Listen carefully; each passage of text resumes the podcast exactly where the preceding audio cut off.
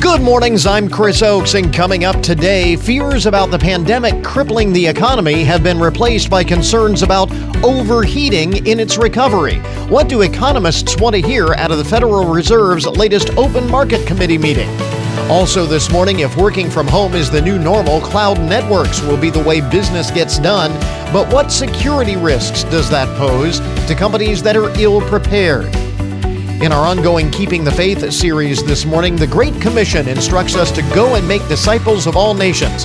But when was the last time you had that conversation with another person? And the countdown to warmer weather is on. Lifestyle expert Tara Wellington has what you need for a spring refresh for yourself and the whole family. This is the Good Mornings Podcast Edition for Wednesday, March 17th, 2021. WFIN News, I'm John Marshall. The WTOL 11 First Alert forecast is calling for mostly sunny skies today and a high 66, partly cloudy tonight and a low 42. Logan's Irish Pub is encouraging people to grab a green face mask and join them for St. Patty's Day today. General Manager Clayton Atchison says the community has been supportive throughout the pandemic. We absolutely are in debt to the community around here. They really lifted us up when we just had carry out and we still were able to keep it afloat. And the the weekends downtown have been amazing everywhere downtown. He says even though COVID restrictions will be in place and capacity will be limited, they still plan to have plenty of fun on St. Patrick's Day. Get more on our website. Ohio is expanding the eligibility for the COVID vaccine by a lot. Governor DeWine says those 40 and over can receive the COVID 19 vaccine beginning on Friday. So there's just an imperative that we move as quickly as we can. This vaccine is still, or excuse me, this virus is still very, very, very much out there. Then on March 29th, everyone 16 and older can be vaccinated. Last weekend, more than 2,000 doses were administered at a clinic at the University of Findlay, which was the largest clinic in Hancock County to date. Findlay High School will be holding its first ever senior promenade in May. Assistant Principal Christine Siebenek says that the event is very important for a senior class that didn't have a prom last year or a homecoming dance this school year just very excited for them to have the opportunity to make a memory and spend time together. She says the seniors only event combines the glamour of prom while keeping the seniors safe and healthy during the ongoing pandemic. Get more on our website. The Ohio State Highway Patrol is urging people who will be celebrating St. Patrick's Day today with alcohol to designate a sober driver. The Highway Patrol says 18 people were killed in 14 fatal crashes on St. Patrick's Day over the last five years. Of those fatal crashes, seven were a result of impaired driving, resulting in 10 deaths. More news online anytime at WFIN.com. I'm John Marshall with 1330 WFIN and 95.5 FM. Today, in case you missed it, this is probably the big one. It is Campfire Girls Day. So that's what you were thinking. March 17th. Um, it's Campfire Girls Day, uh, celebrating the Youth Development Organization and their programs, many of which fo- focus on outdoor activities. And of course, years and years ago, uh, Campfire opened their uh, membership to both boys and girls, but originally it was Campfire Girls, so it's Campfire Girls Day. It is also Doctor Patient Trust Day. It is Take Down Tobacco National Day of Action. Take Down Tobacco National Day of Action today. It is uh, Corn, Beef, and Cabbage Day. And of course, yes, it is St. Patrick's Day as well. So there is there is that. Remember to wear green today. You remember when you were little, and you went to went to school, and if you didn't wear green, you'd get pinched? Did did did they do that in every school or is that just mine? If you forgot to wear green on St. Patrick's Day, you got a little pinch. I don't know if you're even allowed to do that uh, these days. But uh, anyway, if somebody gives you a hard time, this is how I always got a, uh, got away with that. If I forgot to wear green, here's the secret. Uh, if somebody gives you a hard time for forgetting to wear green today, just tell them that your underwear is green. I have yet to find anyone who will challenge me on that and ask me to prove it. So that's your that's your workaround if you forget to wear green. But uh, you may wonder why the color green. Uh, how did that get such an association with the holiday? Okay, shamrocks and all of that. I get it. But this is kind of interesting. National Geographic says the original color of St. Patrick's Day was blue. Do you know that? Uh, the color green was adopted by St. Patrick's Day festivities back in the 18th century after the shamrock became Ireland's national symbol. Prior to that, the official color of St. Patrick's Day was blue. That's hard to imagine. Uh, of course, uh, Ireland's nickname, the Emerald Isle, contributed contributed to that. Um, USA Today also says that green is associated with Irish nationalism after the divide between the Irish people and the British monarchy grew and the people of Ireland wanted to separate themselves from the British. They dropped the color blue and adopted the color green because blue is in the Union Jack and green is not. As for leprechauns, they have their roots in Irish folklore and are likely based on Celtic fairies uh, that are known for stirring up magic and mischief. And that eventually led to the legend of leprechauns pinching people who didn't wear green on St. Patrick's Day. So there you go. Uh, more than you ever wanted to know about St. Patrick's Day, I guess, uh, today.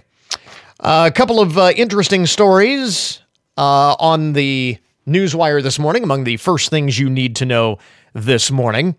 So we mentioned the stimulus payments, latest round of stimulus payments are going out and may have shown up in your bank overnight. They did on mine. Uh, along those same lines, talking about green and money and, and all of that, a new Amazon Ipsos poll out yesterday found a wide majority of Americans do support raising the federal minimum wage.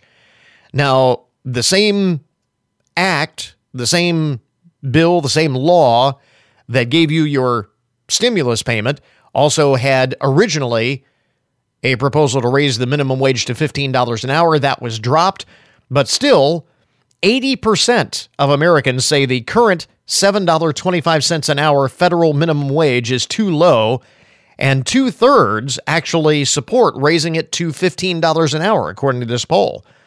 Chris Jackson, Senior Vice President of Public Affairs at Ipsos, says 80% support for raising the minimum wage is a level of agreement that is practically unheard of in contemporary America, which is a, certainly a good point.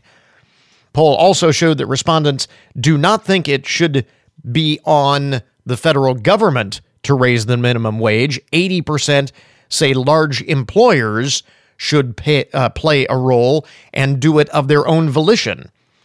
Uh, that is actually higher than the 73% who believe that politicians and policymakers should do it. So, kind of it. Uh, so, anyway, some of the other uh, interesting things among the first things you need to know this morning. Oh, this is big news. The American Kennel Club is out with their list of the most popular dog breeds in America. And the French Bulldog is now the second most popular purebred in the United States, just behind the Labrador Retriever. Uh, Frenchies were also recognized as the favorite purebred for pet owners in Los Angeles for the third year running. Breed is so popular that it has knocked the German Shepherd, which held the second place position since 2009, uh, pushed that uh, the German Shepherd to third place, while the Golden Retriever, excuse me, Golden Retriever, and the Bulldog rounded out the top five.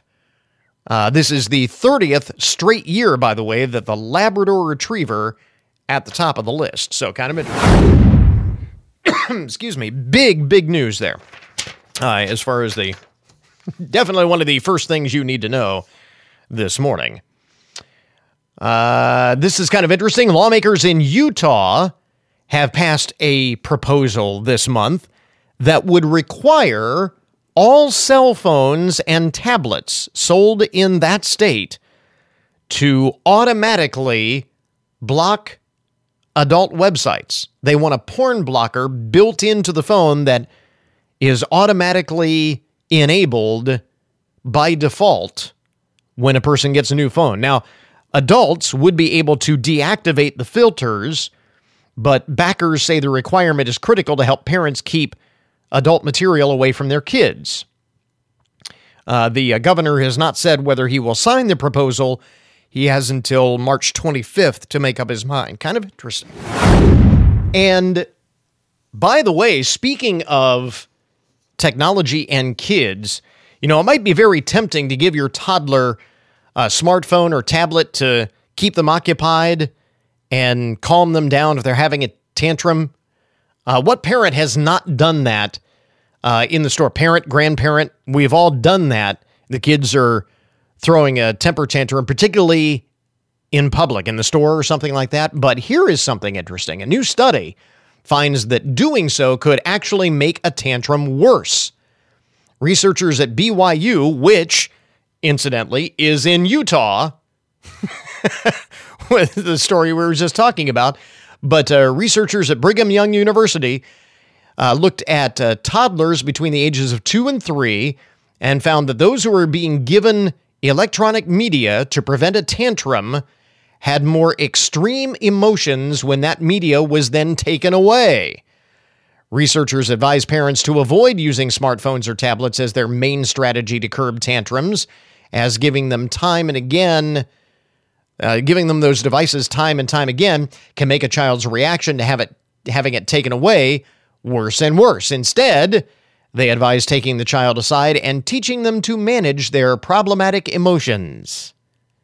Which as parents know, that goes so well with a two year old. anyway, they say that you should teach them to learn to regulate their emotions on their own over time.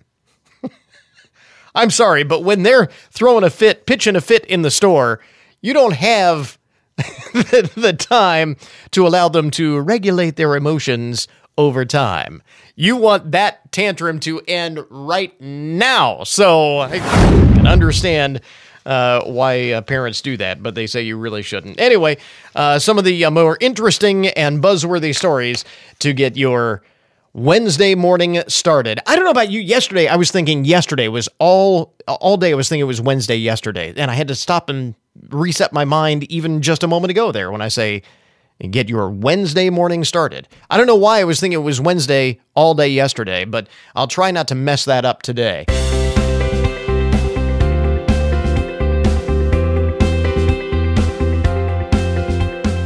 All eyes on the Federal Reserve today as the Open Market Committee wraps up its uh, March meeting. Bankrate.com chief financial analyst Greg McBride joins us once again this morning. And Greg, I always get the image of Jerome Powell kind of like the groundhog. He pokes his head out, and if he sees his shadow, it's six more weeks of low interest rates.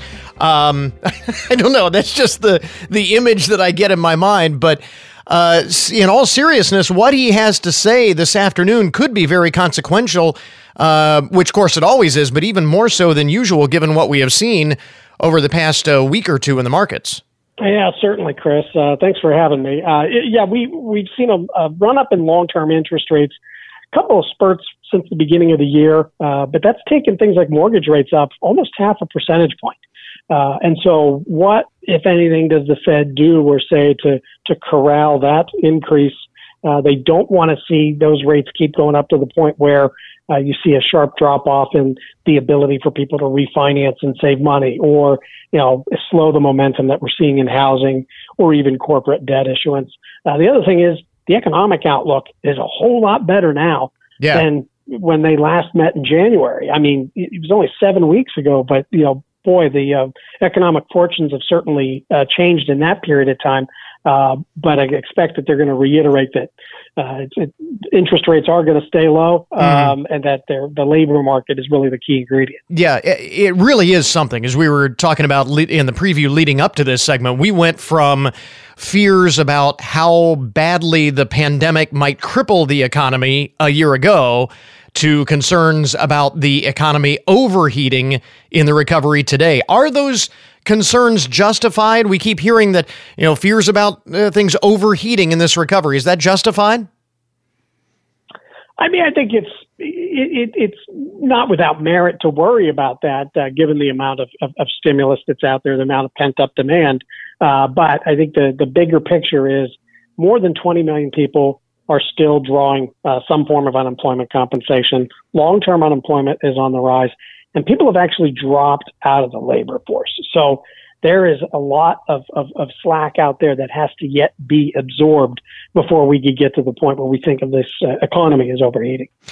So we mentioned uh, inflation has been one of the buzzwords. Uh, you were talking about, you know, looking at the long-term job market. Is there one metric above all others that the Fed is going to be watching to gauge the recovery? I mean, it would would it be the job market? Would be, would it be inflation? Would it be something else?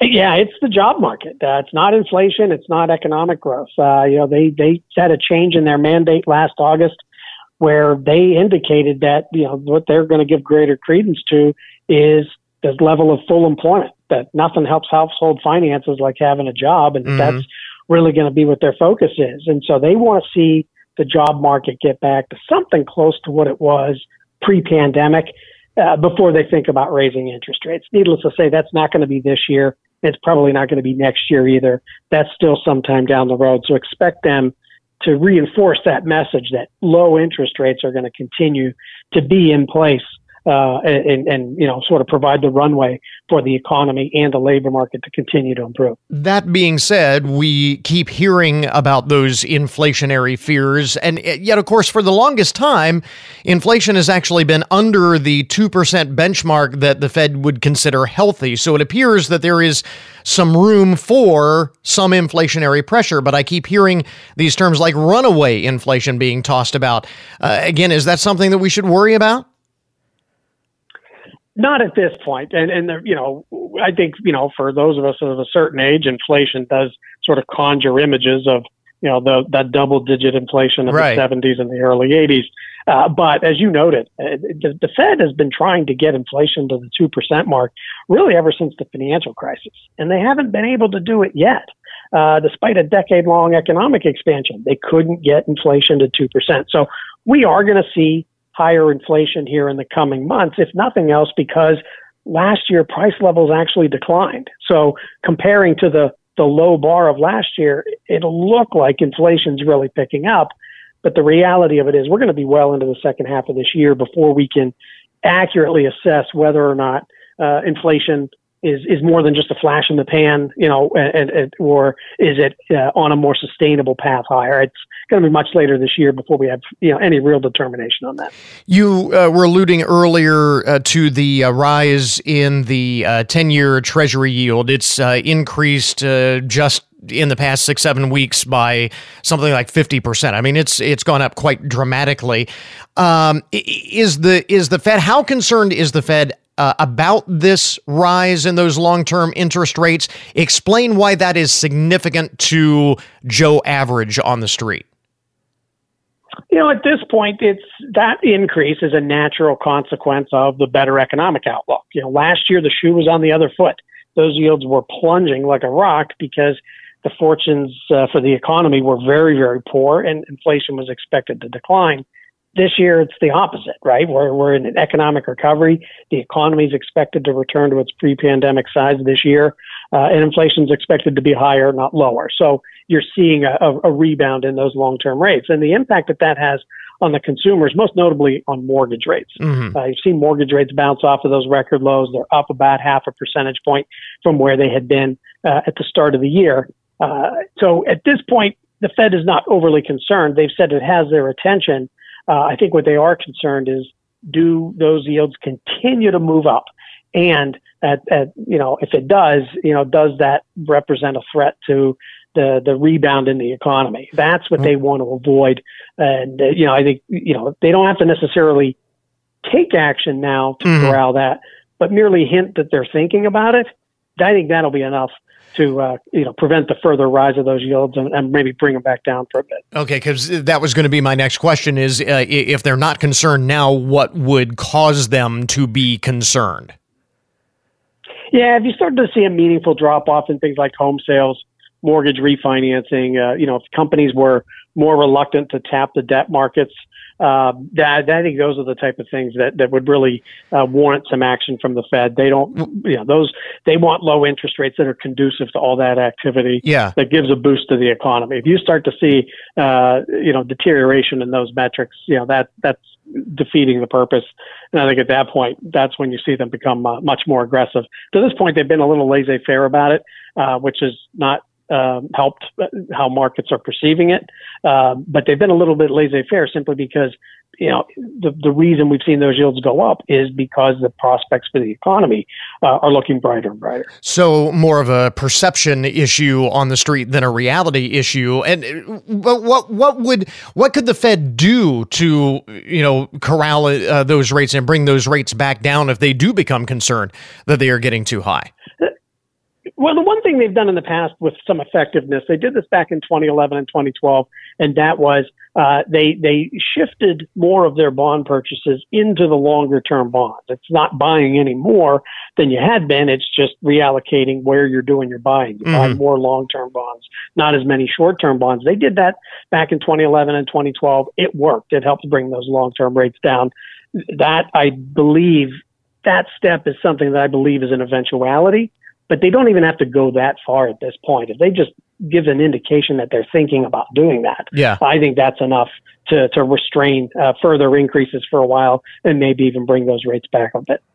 Okay, so uh, talking uh, about all of this and projecting out what we might hear this afternoon uh, from Jerome Powell at the conclusion of the meeting, what should consumers take away from all of this? What should they be listening for later this afternoon? What should we be doing with our finances in this current environment? Well, we're coming into the time of year where most households are going to get one, if not two, pretty notable windfalls in the coming weeks between stimulus payments and tax refunds. And both of those really represent an opportunity to take a big stride forward in your financial journey, uh, stabilizing uh, your, your finances. Uh, for most people, that's going to mean boosting that emergency savings. Uh, fewer than 40% of households could cover an unplanned expense of $1,000 out of their savings. So that's going to be the first order of business uh, for, for most people when they get the, those, uh, those windfalls. Beyond that, pay off that high cost credit card debt. Mm-hmm. Uh, and, you know, once you've checked both of those boxes, the emergency savings and paying off the credit card debt, look at making an investment uh, towards your future. Uh, make a contribution to your retirement account. You know, that too uh, could be a very prudent use of that money, helping, uh, you know, get you on a more stable uh, pathway toward financial security. Bankrate.com chief financial analyst Greg McBride with us this morning ahead of uh, Jerome Powell poking his head out and giving us uh, his forecast, uh, the uh, Open Market Committee's forecast here for the next uh, six weeks or so. Uh, Greg, thanks very much for taking the time. We appreciate it. Always a pleasure, Chris. Thanks so much for having me.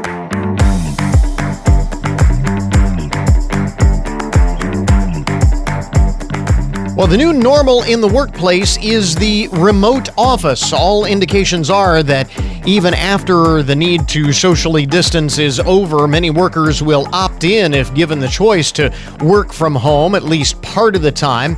And that is accelerating the already growing trend of moving business networks to the cloud.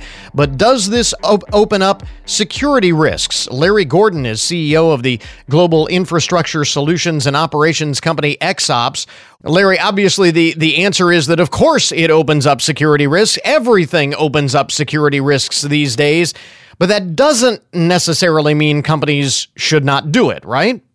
That's correct. Uh, there's enormous productivity gains and employee satisfaction and other benefits from working remotely and moving workloads to the cloud.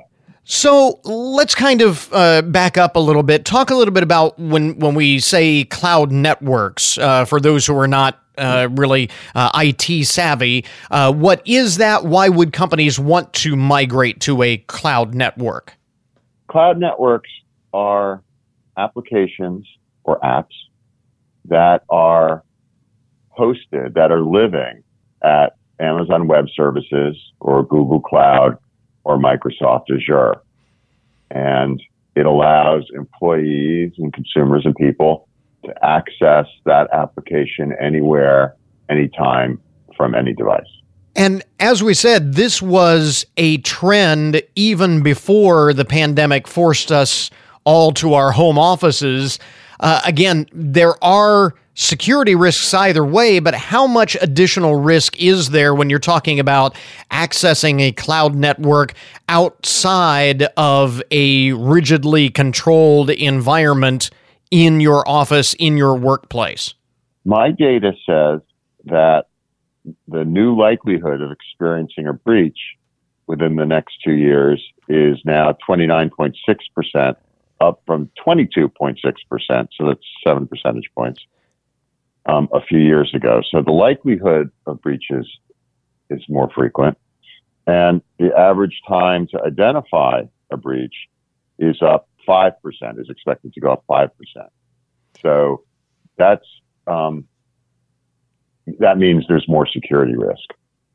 That is a uh, fairly significant jump between uh, basically one in four to almost one in three uh, who will be mm. confronted uh, with this. So, what are companies doing, or what should uh, they be doing to mitigate mitigate uh, those risks risks and secure those networks as best they can?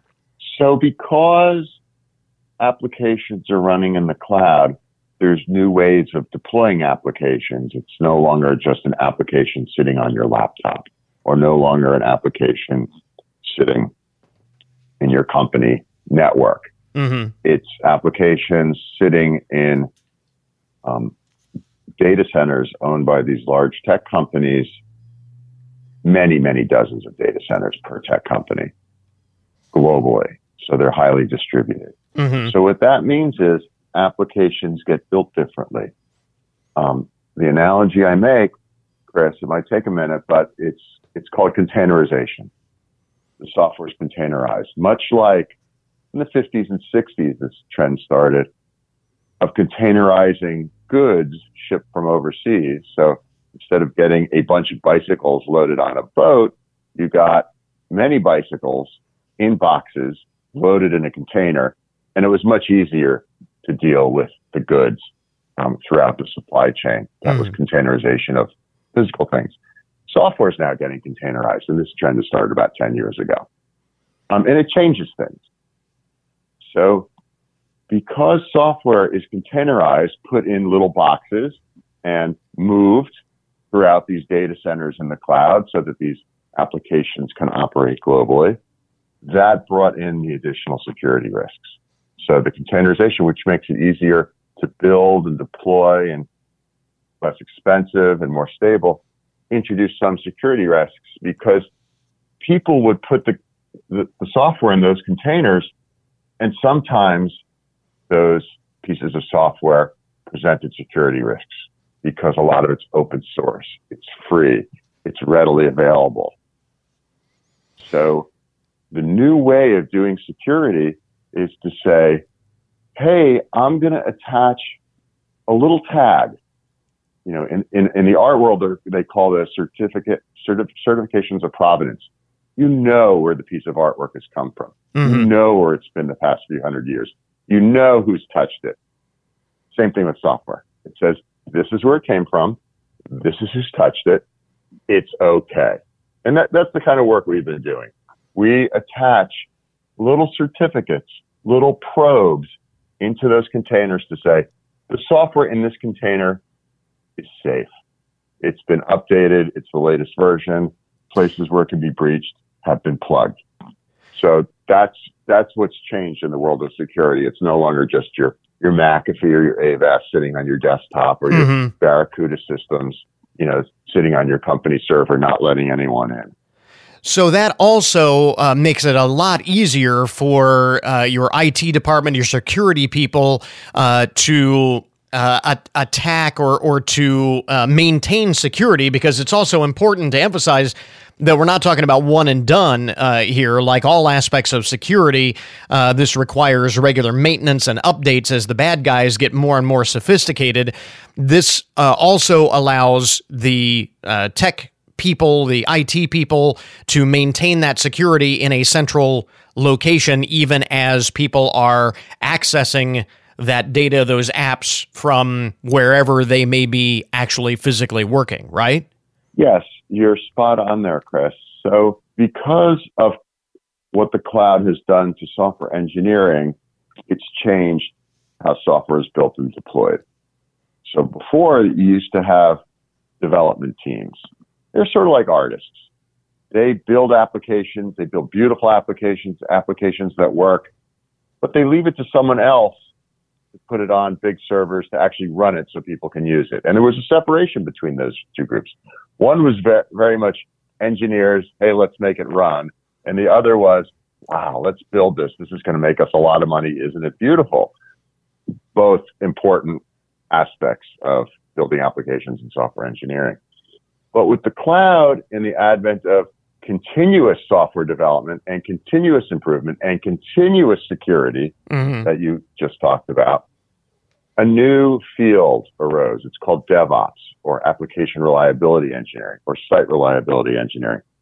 These are engineers that straddle those two worlds of deployment and infrastructure and application development. They're full stack engineers. They can build the application. They can deploy the application. They work with those two teams to say, hey, let's make sure this is one, beautiful and efficient, and two, can be deployed and run. So it's increasingly falling upon that group, the DevOps engineers, to assure security because they're the one managing these containers. And so the role of a DevOps engineer has become increasingly DevSecOps, development, operations, security. Security. Uh, and again, uh, just becomes even more important as we work from so many different places. The less we are uh, in one centralized spot uh, working uh, for a company, uh, the the more all of this becomes relevant. And by the way, uh, also, should mention this is different than, and, and the reason we bring this all up is get people uh, starting to think about this uh, in considering their long term future of what their uh, workplace looks like. If it's something that they have not considered in the past. So start to, to think about this.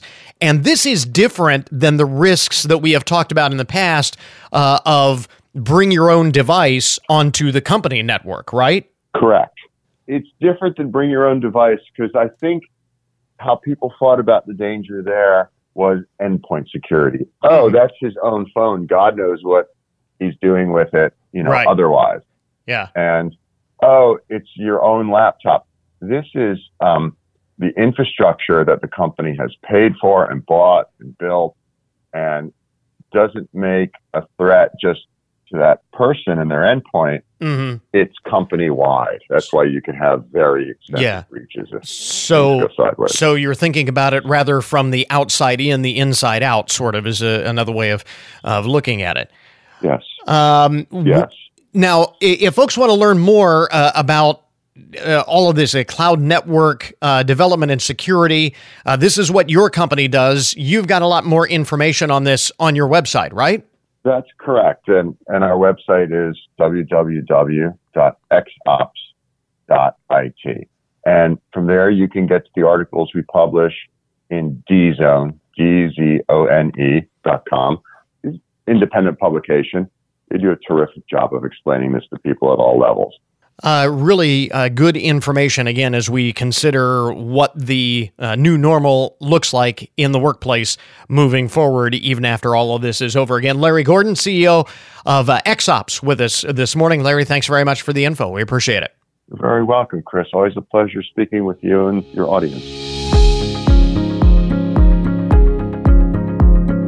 And now to our ongoing Keeping the Faith series this morning. Jesus tells us in the Bible to go and make disciples of all nations. It is called the Great Commission. Many Christians familiar with the concept, but when was the last time you actually had that conversation with another person? Uh, it, it's a lot easier said than done in the real world these days. But what's interesting is new research finds that it's not for a lack of desire on the part of Christians to share the good news, it's just not knowing how to start the conversation. Correspondent John Clemens reports this morning Keeping the Faith.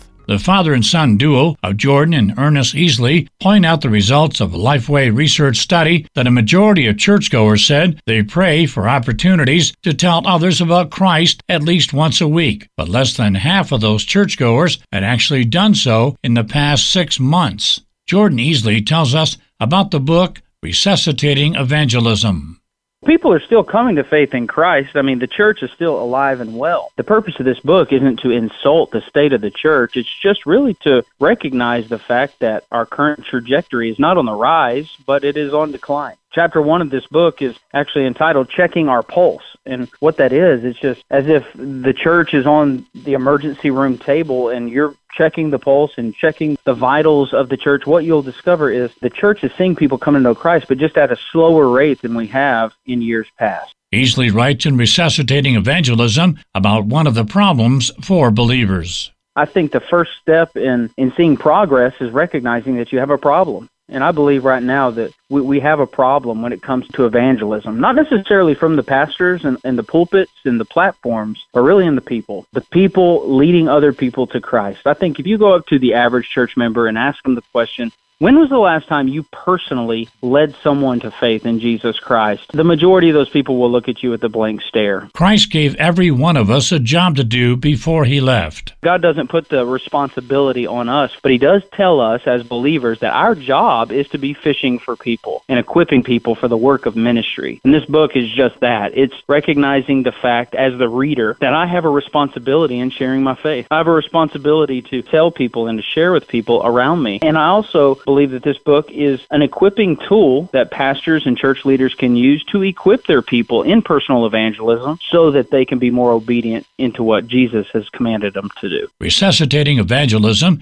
is a book that will dispel the misconception of reaching others for Christ. A lot of times we think of evangelism or the success of evangelism as you either lead them to Christ and be successful or they shut you down and you're not successful. But I believe the Bible says something completely different. I believe the Bible says when we sow seeds of evangelism, we're successful 100% of the time. No matter what the response may be, if we are obedient to sow the seed, I believe that that puts a smile on the face of God. The results of that conversation are not up to us. We don't have the ability to save anybody. We should be excited to tell others about Christ. The facts are we are all inadequate. None of us are worthy of the message we have been commanded to share. But I believe that God blesses that humility. It's one thing to say, you know, I did this or I did that, but when we share the gospel and when we share our salvation story, all we're doing is bragging on what the Lord has done in our life. And so it's out of that feeling of inadequacy that we can really put the spotlight on Jesus. Jordan Easley tells us about his prayer for the book, Resuscitating Evangelism. The book is entitled Resuscitating Evangelism. We're trying to put a picture in the mind of the reader that talks about this idea of evangelism and bringing people to faith in Christ and sharing the gospel and how that has been primary and the focus of churches across our country and really across our world for a very, very long time. We are praying that God would do something in and through our heart to resuscitate this idea of evangelism. God has called us to be on mission and to live a life where we're sharing the hope of Jesus Christ with the people that we encounter encounter. Inviting someone to church or for a time of worship is the ideal opportunity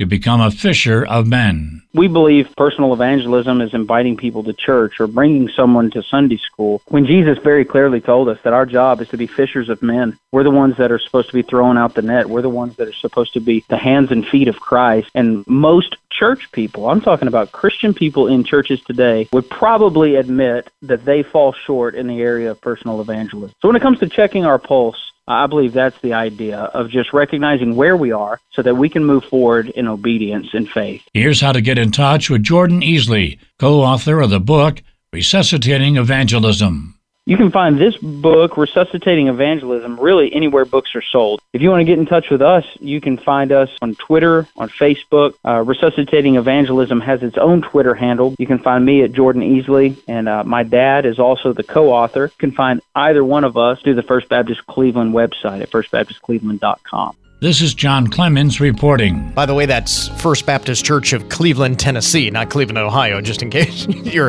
curious. But I love the title of the book Resuscitating Evangelism, helping Christians fulfill the Great Commission. We've got the link up at our webpage, goodmornings.net, keeping the faith this morning. We interrupt this program to bring you a broken news alert. This uh, update of the odd and unusual side of the news is brought to you as a public service, more or less, of Hancock County Veteran Services. You know, it is uh, St. Patrick's Day, big drinking holiday, but you drink too much, you can get yourself into some trouble, into some precarious situations. Here is a case in point. The Enid Police Department, Enid, Oklahoma, posted on social media about a man that they found and had to help out On Monday morning, he was found inside a garbage truck at, at a McDonald's parking lot. He was found inside the garbage truck, uh, and he had had a few too many. He told police he climbed the ladder on the side of the truck and jumped in. Refused to tell officers his name or why he did such a crazy thing. They had to uh, use a ladder to rescue him. He was arrested once he made it out safely. So I'm guessing they found out his name, but it wasn't given in the report. He faces charges of public intoxication, among other things. So just just a word to the wise before you go and tie one on this evening for St. Patty's Day. Elsewhere in the broken news, have you heard about this story uh, out of Pensacola, Florida? 17 year old girl and her mother were both arrested on Monday after investigators uncovered their alleged plot to tamper with the homecoming court election at Tate High School so, so that the daughter could win the title of homecoming queen last fall. The Florida Department of Law Enforcement says it opened an investigation in November after officials with the Escambia County School District reported that hundreds of student accounts had been accessed without authorization. Investigators allege that 50 year old Rose Carroll uh, used her school credentials. She was the assistant principal at the school, at uh, the elementary school in the uh, district. She's the assistant principal at the elementary school, hacked into student accounts to cast homecoming queen votes for her daughter, Emily. It apparently worked, at least for the time being. She won the title of homecoming queen, but people started to get a little suspicious. And upon f- further examination, they discovered the hacked accounts. The uh, pair were charged with. Um, uh, with the offense uh, offense against user, users of computer, computer systems, computer networks, and electronic devices, the unlawful use of a two-way communication device, criminal use of personally identified information, and conspiracy to commit the aforementioned offenses. So they are in all kinds of trouble, all because she wanted her daughter to be homecoming queen. You gotta be kidding me. That's and she was a an assistant principal at the school. I would guess she no longer is. Report doesn't say that, but I'm thinking that's a pretty safe guess. Torpedoed her career over the whole thing. Wow. Police in Englewood, New Jersey say a uh, young woman was babysitting a child on Friday night when a couple broke into the home and helped themselves to food, drink, and even showered before fleeing in the homeowner's SUV. This is all while the babysitter is there with the kids. Police say Alex Yakeley and Amanda Lentz had been in the home for some time, with some of their escapades even caught on surveillance video. The security system in the home. They were, excuse me, they were caught after a brief chase in uh, the stolen vehicle with jewelry, a wallet, clothing, and a backpack. Uh, and the only reason they were caught was because the iPhone in the backpack that they also stole was tracking their location. Uh, police are asking anyone who saw the couple or has additional surveillance video of them to uh, contact them. How big was the house? They were able to get in, you know, help themselves to food, take a shower, steal all this stuff, and steal the vehicle while while the babysitter was there. How big is that house? I don't know. Crazy story. Elsewhere in the uh, broken news, a Florida woman facing charges for assaulting assaulting her ex-boyfriend. Police in Coral Springs say 22-year-old Beth Bruna attacked her ex with a hammer before smashing up his car and smearing barbecue sauce on it. she went all out. The uh, man told uh, officers that Ms. Bruna got angry when he came to return her stuff after their breakup. Uh, Ms. Uh, Bruna was taken in on charges of aggra- aggravated battery using a deadly weapon in criminal mischief. Uh, by the way, the ex boyfriend is going to be fine. He uh, apparently had a cut above his eye, but he's going to be uh, just fine. I can't imagine why in the world he would have wanted to break up with her. it seems like such a stable relationship, you know? Can't imagine that. And uh, finally, in the uh, broken news this morning, police in Sturgeon Bay, Wisconsin say officers responded yesterday to an uh, art museum in Door County where a Jeep had crashed into the building. The vic- uh, vehicle's owner told police he had parked it at a gas station across the road while he went to the Sunflower Bakery, and when he returned, he saw the vehicle had crashed into the museum. He said his five year old Australian Shepherd, Callie, had apparently knocked the shifter out of park and rolled the vehicle into the building. the museum posted about the incident on Facebook, saying it's not every day the dog drives a Jeep across ta- traffic and right into your business. Police say no one was injured in the crash, but the dog had its uh, driving privileges suspended indefinitely. There you go. That is today's Broken News Report. This update on the odd and unusual side of the news brought to you as a public service, more or less, of Hancock County Veterans Services. We now return you to your regularly scheduled programming. You can help recognize outstanding teachers in Findlay and Hancock County. Nominate a current teacher who made a difference in your life for the Findlay Rotary Club's Golden Apple Awards. Place your nomination online at findlayrotary.org. Nomination deadline is April 2nd. Please promote the work, dedication, and achievements of all teachers by nominating an excellent teacher for the Golden Apple Awards. This message provided by WFIN. Time now for your daily download the numbers behind the news, the statistics that shape our lives. Uh, who are the world's most forgiving people, and who is most likely to hold a grudge? Uh, well, it turns out a, a new survey of 8,000 people worldwide finds that Americans are the most willing to forgive, and those in the UK the most likely to hold a grudge. Only 26% of Americans say that they would never trust a person or business again after being let down or wronged by them, while 42% of people in the UK felt that way. Germans were the next next most likely to forgive after Americans, uh, followed by people in China, Canada, France, and Spain. Uh, and then, of course, the UK the least likely to forgive, most likely to hold a grudge. Chinese people overwhelmingly consider themselves to be the most trustworthy, while Americans were most likely to admit being less than genuine sometimes, most likely to admit it. When asked which organizations in general they consider to be the most trustworthy, coming in first with respondents at 23%, banks and financial institutions, the most trustworthy institutions, and that's globally.